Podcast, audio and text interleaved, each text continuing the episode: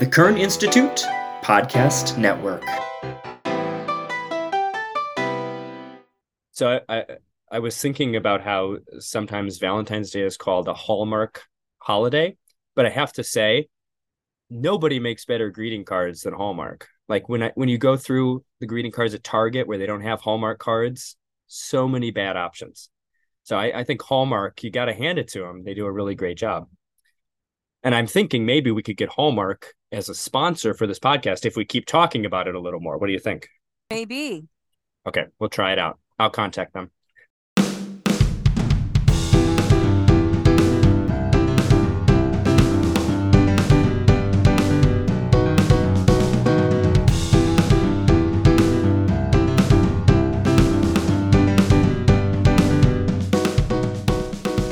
Well, welcome everyone. This is Medical Education Matters, your home for timely conversations about the transformation of medical education, coming to you from the Kern Institute at the Medical College of Wisconsin. I'm Michael Braun, and I'm here with Herodotos Ellinas, Jeff Amundson, and Anita Bublik Anderson. So, Valentine's Day is coming up. And so, in honor of Valentine's Day, we wanted to find a connection with education. So, we decided let's talk about the love of learning we want to celebrate the things we've learned, uh, whether it's facts or lessons or tips or or whatever you want. Um, but first, I thought we should make some medical education candy hearts. Should have some uh, some words on there. You know, the the hearts, those little chunks of sugar with the sayings on them. So you get about three words. I think probably short words only. Anita, what are you what are you putting on your medical education candy heart? Okay, so on my candy hearts, um, I have a number of suggestions. One is be present. And then I thought, what do my kids always say? They say, yes, queen, because, because yes, like that's encouragement. That's like, and then they say slay because that's the new cool mm-hmm. or like awesome. And then get after it because it's like, it's time, it's go time. Get after it. Yes. How about you?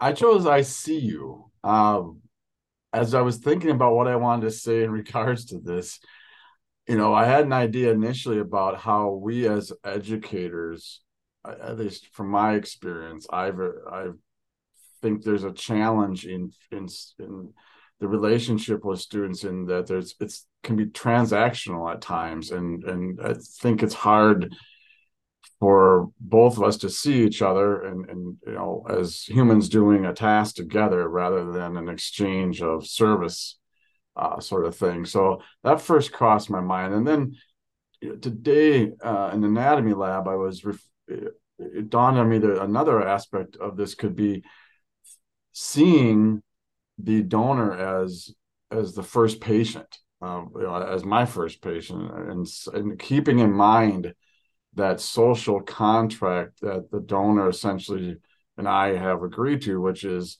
this I want you to see me as a person who have experienced something in life and I'm now giving that life to you to to further promote other life. And and I think sometimes that uh is I lose sight of that because it's you know becomes a task to do or something uh, more of an object. And so I think that phrase i see you today really struck me as yeah remember when you're working with this person they are your first patient.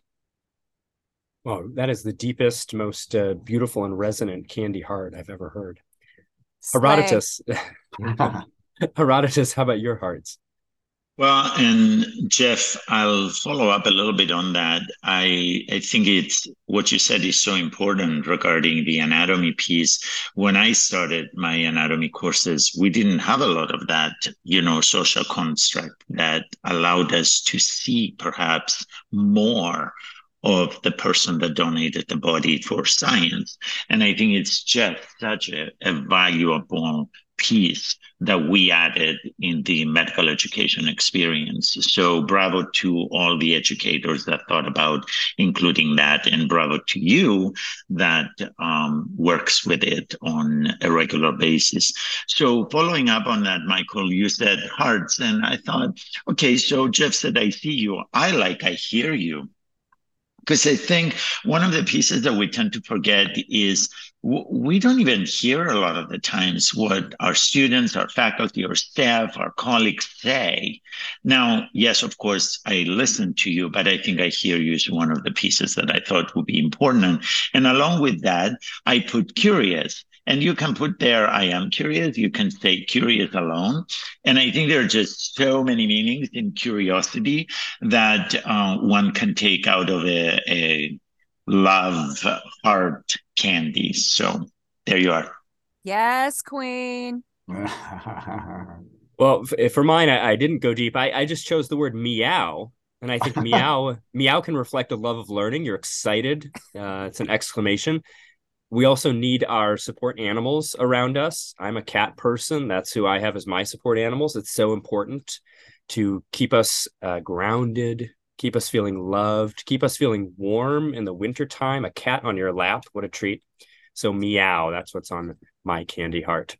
They also land on their feet you know, and they fall, right? They land on, they keep their balance with their. And tail. it's it's very important. So meow. Uh, I think it's a good life lesson for everyone. Is that synonymous with a slay then? Probably, I think so. So let's move on to our topics here. Uh, the first thing we want to do is we want to look back and we want to think about these grounding lessons that we've learned.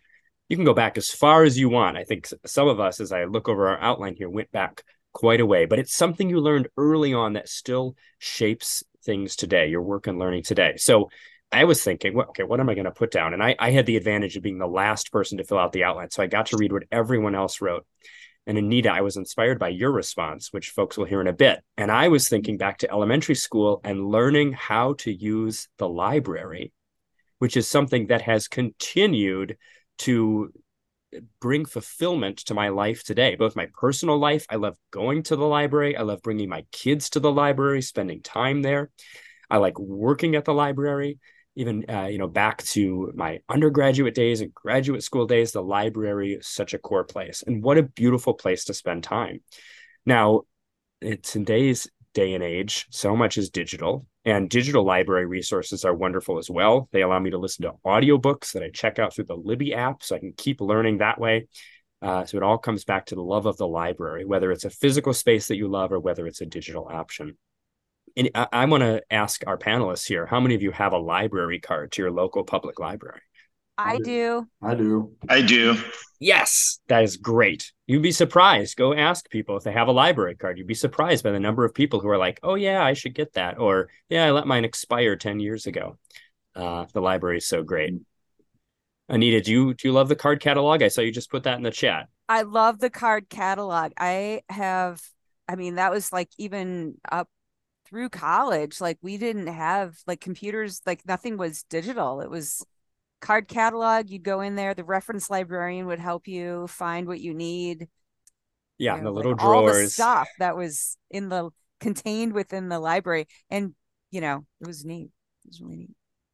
All right anita how about you? What uh your the what you what you wrote inspired me. So so share so it with I our went, listeners. yes i went way back. So like what came to mind at, with your prompt was um montessori school we would once a day we'd take out our little mats and we had nap time. Like it was mandatory nap time for everybody. And i think i did my best learning at montessori school. So i'm going to stand by the be rested take breaks throughout the day. Don't forget to um recenter and and come back to slay i gotta interject and say both those remind me of my uh first college experience uh, in which the library had bean bags. And I was like taken back by that because I kind of came from that old schema of, well, a library is a very serious place. You're quiet, you focus, and that's what it's there for. But then to see that, it you know, was like, wow, this is a place to take a nap now too. And it and I and it proved quite an effective place to take a nap for me as I was learning how to be in college. So this made me think back, kind of uh, again to Anita's point, uh, when I I can explicitly remember right now as we're talking, I could I could draw it all out for us. The schoolyard, the the long sidewalk from the road up to the school door, uh, where my mom would you know drop me off at, and uh, this was in kindergarten, and we had half days back then. We too still, I think we might have had naps, but uh, I just it, it cued me to think of that experience where I wasn't a big fan of going to school. Um, you know, didn't really like it, and oftentimes mom would acquiesce and, and let me stay home, and perhaps that was good, perhaps that was bad. I you know I don't know how that all shaped me, but I just summarize it made me summarize this thought as you know school is a scary place filled with different forces pushing me to choose paths less traveled and i think even when i meet the new cohort cohorts of students uh, every year that, you know, that, I kind of imagine doing some projecting here that that has to be the same for them. You know, medical school is a very challenging place, and you don't always know what to expect. And so, yeah, so for me, and then the forces, uh, there's you know the we often talk about the hidden curriculum or the unlearned or to, to be learned social norms and stuff like that. So things that we perhaps aren't fully aware of, but are are are, are feeling through our existence in that setting. So yeah, it was a it was a trial and tribulation initially for me. So um, yeah, that's that's what that, that made me think of such deep thoughts from all of you between naps and libraries and scary places. So, um, so interesting to me because, you know, in Cyprus, where I grew up, libraries were very minimal. There, we didn't even have, there was a municipal library, but it was nothing that we could go and explore. But my parents liked books. So then we have books at home. And then naps, you had no choice, Anita. You had to sleep. Otherwise, your parents would use corporal punishment if needed. So, um, Jeff, scary. Wow. What a, I came 13,000 miles away from Cyprus for the first time in this country. Yes, it was pretty scary. I had no idea. It was a culture shock, trying to figure out friends and so on. But you know, that's our job as educators today. We have students, we have, you know, trained learners who come in and it is a scary place. It's yet another mountain to climb. And I think it's our role, it's our job to support them, to help them, to teach them. So when Michael asked the question, uh, shapes your work and learning today, I thought, you know, you learn one thing a day if you learn one thing a day, that's 365 things a year. And, you know, stack them up, store them. I think they will serve you well. And I tell trainees as well as students that if they had come to work and they are going home and they have learned nothing that day, they need to call me. So far in my career, many years, I have not received a phone call. So either they're scared mm-hmm. or it's true that they learned something. So I think that's important. But and that just ties me back to my thought about paths less traveled, and and I want to touch on this because I remember sitting in I think it was either my freshman high school English class, uh, Mrs. Larkin. Uh, she's since passed on, but uh, she had this uh, Frost poem. It was a little uh, in a poster, and you know, typical high school student, and with my last name being Amundson, I sat at the front. So every day I was just, you know, staring at that, not really paying attention to what Mrs. Larkin was teaching me, but absorbing information, I'm sure. And it just it was that it was that uh, line from from the poem, uh, know, path, taking that two two paths diverged in the wood, and I took the one last traveled. And and that's always, you know, if I learned one thing from Mrs. Larkin's class, it was that um, and it's been a guiding light in life. And I think you know that speaks to the the larger forces at play too. But uh, but also you know to your point, Harad, sometimes we have to really think deeply about what we've learned in in the day, and sometimes it doesn't always bring itself to the surface but maybe it does a little bit later and that's when they have those aha moments. So that's that's a great point you bring up. Or maybe those students were making sure to go to the library to learn something new so that they didn't have to call you at the end of their right? Yeah take a nap. Well you know speaking of of learning something new I, we want to shift our focus now to something you've learned recently. And herodotos i think you have some news to share with all of us something we get to learn about you a big change in your life and i know this ties into your thinking about something you've learned recently Yeah. So as of three days ago, I moved to a new city, a new job, a new house. Uh, so that's Minneapolis. So, and my family is still in Milwaukee. So it will be a commuting between two cities. So I relearned that change is difficult. I also rele- uh, learned that humans are resilient and it's we can change the world right? I mean if we think that one brick at a time is what we need to do move them replace them is what we do all the time. And along with that i would say i we cannot do it alone and to uh, put out a phrase that usually attributed to aristotle um, the whole is greater than the sum of its parts so I have a good team. I have a good family. So uh, resilience hopefully will come through. Well, and I'm so grateful that we get to keep working with you. You know, when you shared with me the opportunity that came to you and you, you were thinking about it, and I was so, I, I felt proud that I was someone you shared that opportunity with and that you were thinking about it. And I just kept thinking, well, does that mean that we're losing you or what does that mean? And and i was so relieved that that we still get to work together on all the projects that we do including podcasts. Because yes we can be resilient i agree but i would prefer not to have to be resilient in this particular aspect. I prefer to have you still with us.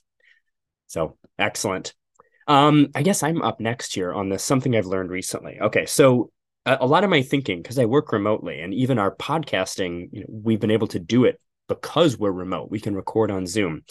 Uh, so it changes how I think about work and how I think about colleagues. And as I've been thinking about certain challenges in the workplace and that have arisen because of how we get to know people virtually, I was reminded of something that I used to teach students about uh, back when I was teaching classes on group communication and it's a it's a model called Bales' equilibrium model, and it's sort of a workplace model. I'm going to give you the undergraduate summary if you haven't heard of it.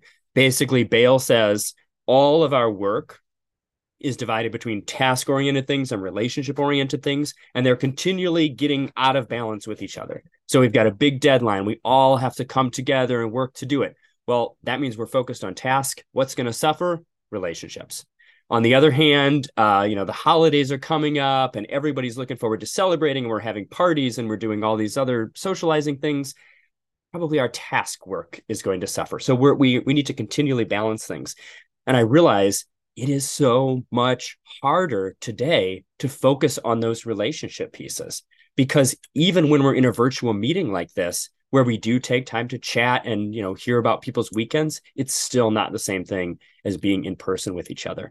And i was thinking bales' equilibrium model does a really nice job of describing what the challenges that many of us working remotely are experiencing. It is the suffering of these of these personal connections the relationship part of our work. And it's got it's got my wheels turning as i think about okay what are some ways to start restoring some of those pieces? Um, I think we can figure some things out. And it's nice to have a model that describes that. Does that model, because I'm guessing none of you have heard of this model before, does it does it resonate with any of you? Do, do you feel connections to to your your work and your daily life when I describe that model? Yeah, I, I could totally see it. I mean, it does. Again, it's something I've experienced this semester. Is uh, in in in working with new students is is that it's a kind of a task focused uh, approach. Um and so yeah that really you know resonates with, with me too. I, I, do have to ask so would you does the model then suggest that this type of format this being zoom orientates us to this being more of a task than a relationship kind of thing? Or what does the model say there? i'm guessing this model was formulated in like the 60s so, uh, so Jeff, it sounds like a great research opportunity to start bringing this model into the virtual environment and see how applicable it is. Yeah, it's it's such an interesting perspective, Michael. That tasks and relationships, and I, I do think that the virtual environment um, as much as it allowed such flexibility and the ability to connect with people all over the world, as long as there is internet access, I think it has also pushed us away from that closeness, that ability to walk down the hallway and say, Hey, Anita, um, I think you're, you're getting a cup of coffee. Uh, can I walk with you? I just have a question. We don't have that because you know yeah you can get your individual needs met but not necessarily the team works mm, you know met together. So yeah the group as you were saying aristotle would say the whole you're not tending to the whole you're attending to the piece. Yeah we're two doors so, away from Anita, away from each other, Anita. I feel like I should run out of my office and give you a great big hug and just. yeah, it is great for those of you doing more teaching that you are having having opportunities for teaching in person that went away uh, at the height of the pandemic. Even for me in the clinical environment, that I do see people. I think today's world of diplomacy and um, things not to do because they may be construed for whatever, I think also has made some of the connections suffer. And again, it's up to us to develop that bottom piece that I think is so critical in relationships, the trust piece. Because without that, how do you build anything else? How do you say, you know, is that okay to give you a hug? Is that okay to mm. touch your shoulder? So I do think it's an important piece that sometimes we forget or we lose, um, we just miss it altogether. Anita, how about you? What's something you've learned recently? So this is kind of random and maybe related to medical education because it's like the ABCs, right? I guess airway, breathing, you know, it's one of the first things you do at least I would participate in when delivering babies, right? The first breath. So I'm reading this book called Breath by James Nestor.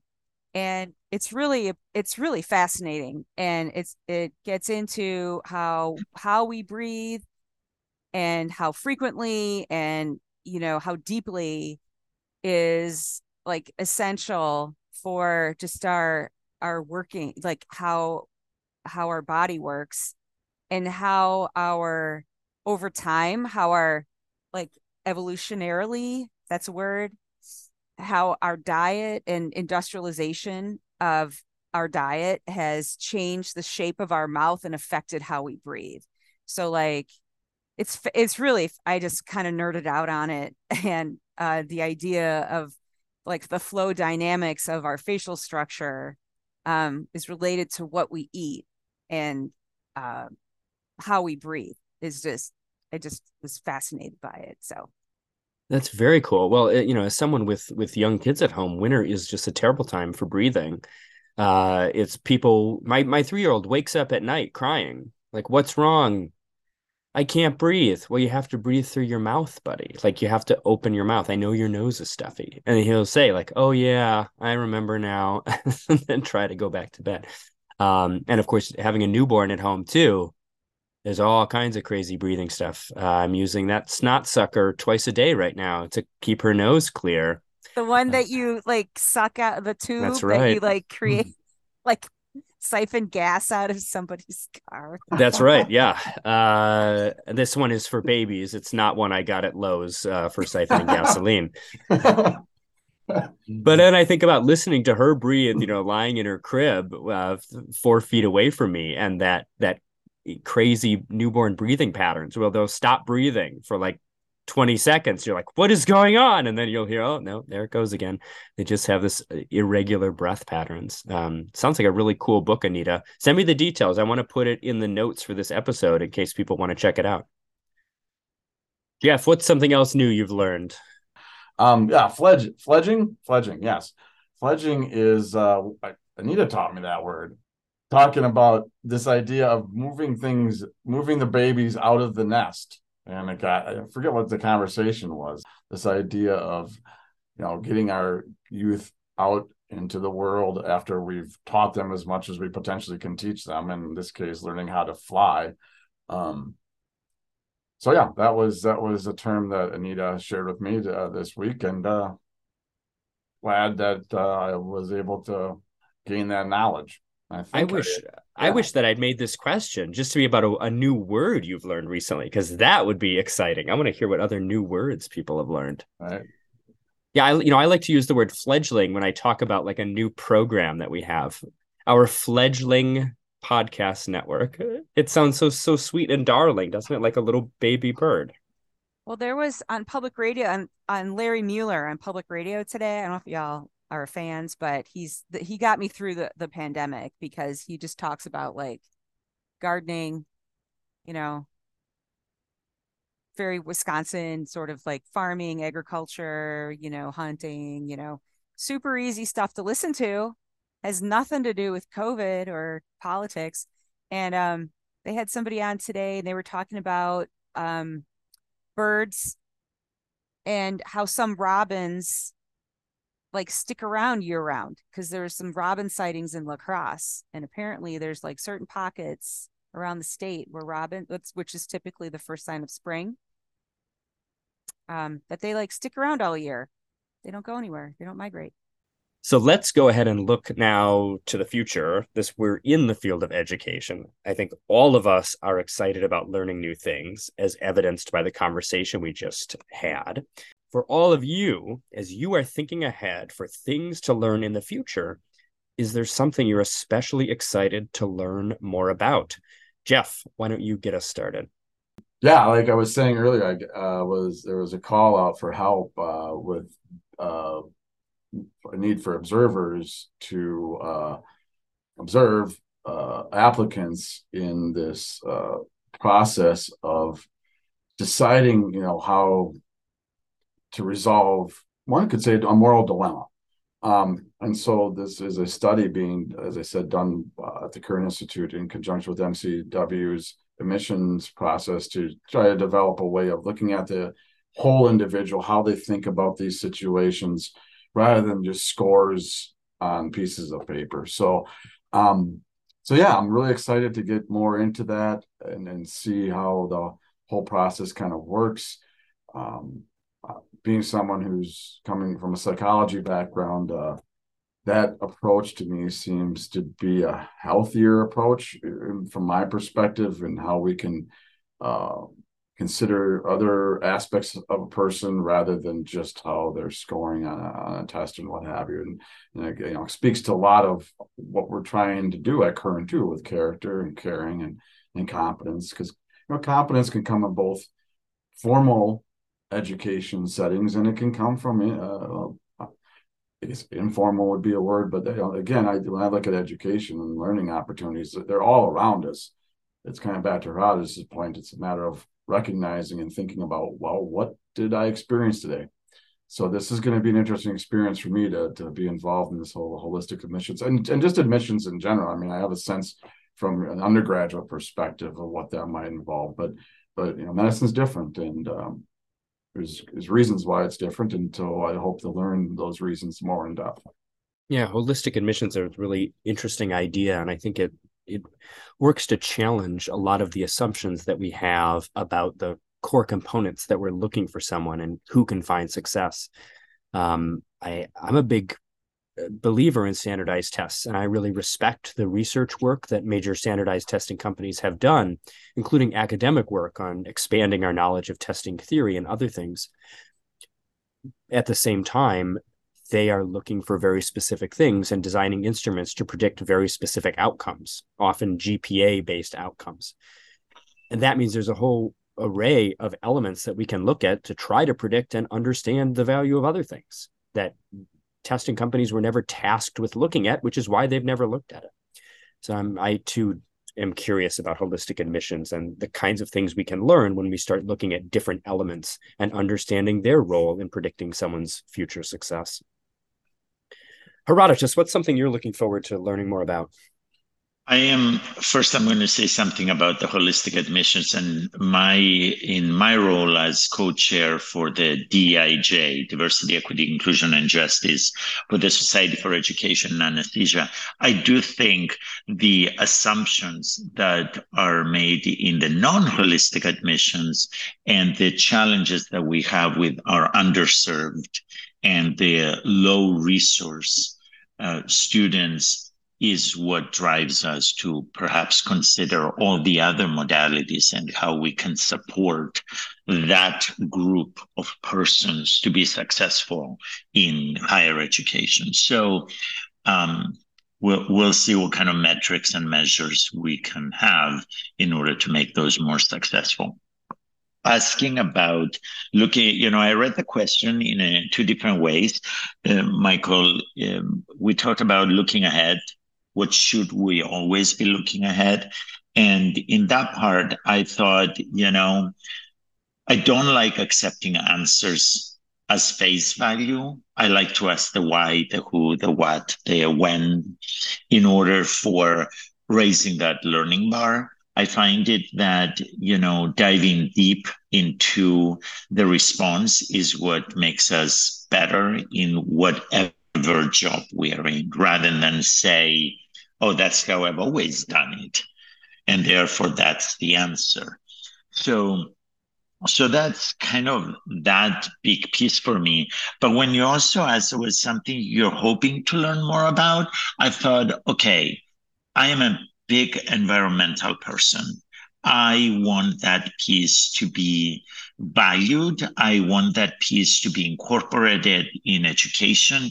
I want it to be incorporated in physicians, in learners, in medical students, and so on. So I want to learn more so I will be able to communicate and educate others about that importance in on our planet. Very nice. Anita, how about you? Yeah, so my answer, um, I don't know. it's not as grand as holistic admissions and diversity and inclusion and like the environment and our impact. It's about hill training. Because I am anticipating a very long epic bike ride next year and um I just got to get better on hills. So like I got I don't like them and um yeah, I got to get better at getting up them.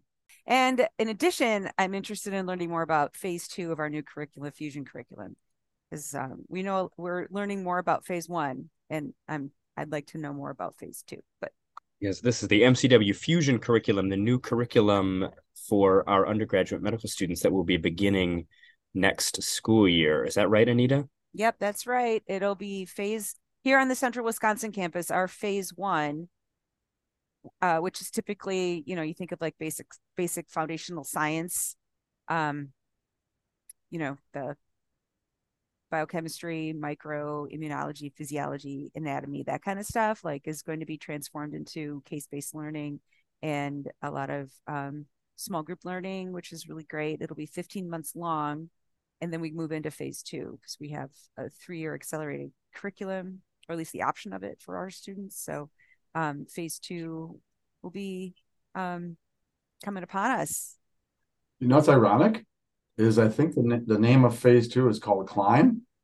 Climb. yeah, are you talking about yeah? Are you talking about your hill you know, training? Yeah, there, there you go. go. Okay, so Anita, I do think you're probably well positioned to learn about phase two through your hill training. Yeah, probably. Okay, tell us more about this bike ride, and then and then we'll keep it moving here. What's this epic bike ride you're going on? Um in its uh, like planning planning phase i'm still trying to figure out if it's like a doable thing but um something that's been on my bucket list since i don't even know how like forever um has been riding across the country in the northern tier. So i found a ride that goes from portland oregon to portland maine. So um yeah. And this is this is on bicycles right? Bicycle. so you're not going to be riding a motorcycle or uh, something else. Okay okay right. Do you see any downsides to this endeavor? um, yeah, I do. Life and liberty. Semi trucks, uh, some mountain ranges. Other side there's, of the There's a few in between. Yeah, it's a few. Okay. So how long does this take? This is like uh this is like months. Yeah? Yeah, it's, no? it's yeah. like 45 days. okay. Okay. 45 days of riding. Yeah. Rain or shine. Yeah. Yeah. Yeah. Okay. Keep us updated. Yeah, you I, got I it. think this is going to be a podcast series if you decide to do this, uh, for sure. Could you do it live? Yeah, could Yeah, you, that's what I was going to suggest. could you- Mostly yeah, I recorded could live. do reported reporting from the road. How about Yeah, that? now we yeah now we go to Anita in the mountains somewhere. Yeah. All right, I'm I'm last up for this question. Something I want to learn more about, and it actually touches a lot on our podcast network. So, we I talked a little bit about you know some of the challenges of working remotely and these kind of virtual relationships we have. Um, I think we we do really well within our core teams of sharing the work that we do because we're all meeting, we're talking about things that are going on, and then of course I, I come from a you know a scholarly background, so I understand the scholarly dissemination piece, conference presentations, manuscripts, etc. Got that down. But there's this whole big area in the middle that I really need to do more to figure out. And our podcasts are actually part of this. How do we take our conversations, take the work that we're doing, et cetera, and bring it out to an audience who wants to hear about it, but isn't part of our core team and isn't likely to be reading scholarly manuscripts when they come out three years after we've done a program or something. Um, so really, how how can we share our most important work with the people who should hear it in a way that's accessible for them in a way they get excited about it? Um, and I, I think there's there's a lot of answers to that question. There are a lot of opportunities to do things like that and to learn more about it. And it's on me to try to figure out more of those things. Um, so that's something I'm I'm looking forward to learning more about, including figuring out more about how our podcasting effort helps to achieve some of those goals. So pretty cool. Is everyone feeling feeling motivated and excited about about learning? You have a, a renewed love of learning from having this conversation. Yes, Queen. You know, as a learning and memory theorist, it's hard not to be excited about it, right? It's, and as we were sitting here kind of thinking about the last few points of, of today's podcast, I was reminiscing about uh, being on the farm and you know thinking about what I wanted to be, I guess. And um, it was learning, just always watching the animals and how they were learning.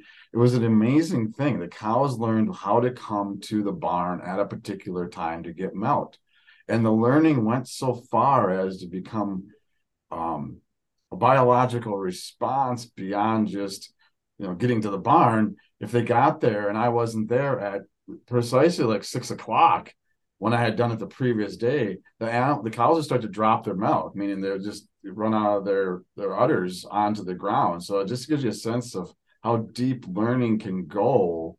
And again back to Alice's point, how often it's really implied. So much of our learning is implicit rather than explicit, and that's what's always amazed me about about learning and in general is just wow things that make you go, how did that happen? I don't remember learning that, but I can do it, you know, kind of thing. So yeah, yeah, it's always inspiring to talk about learning for me.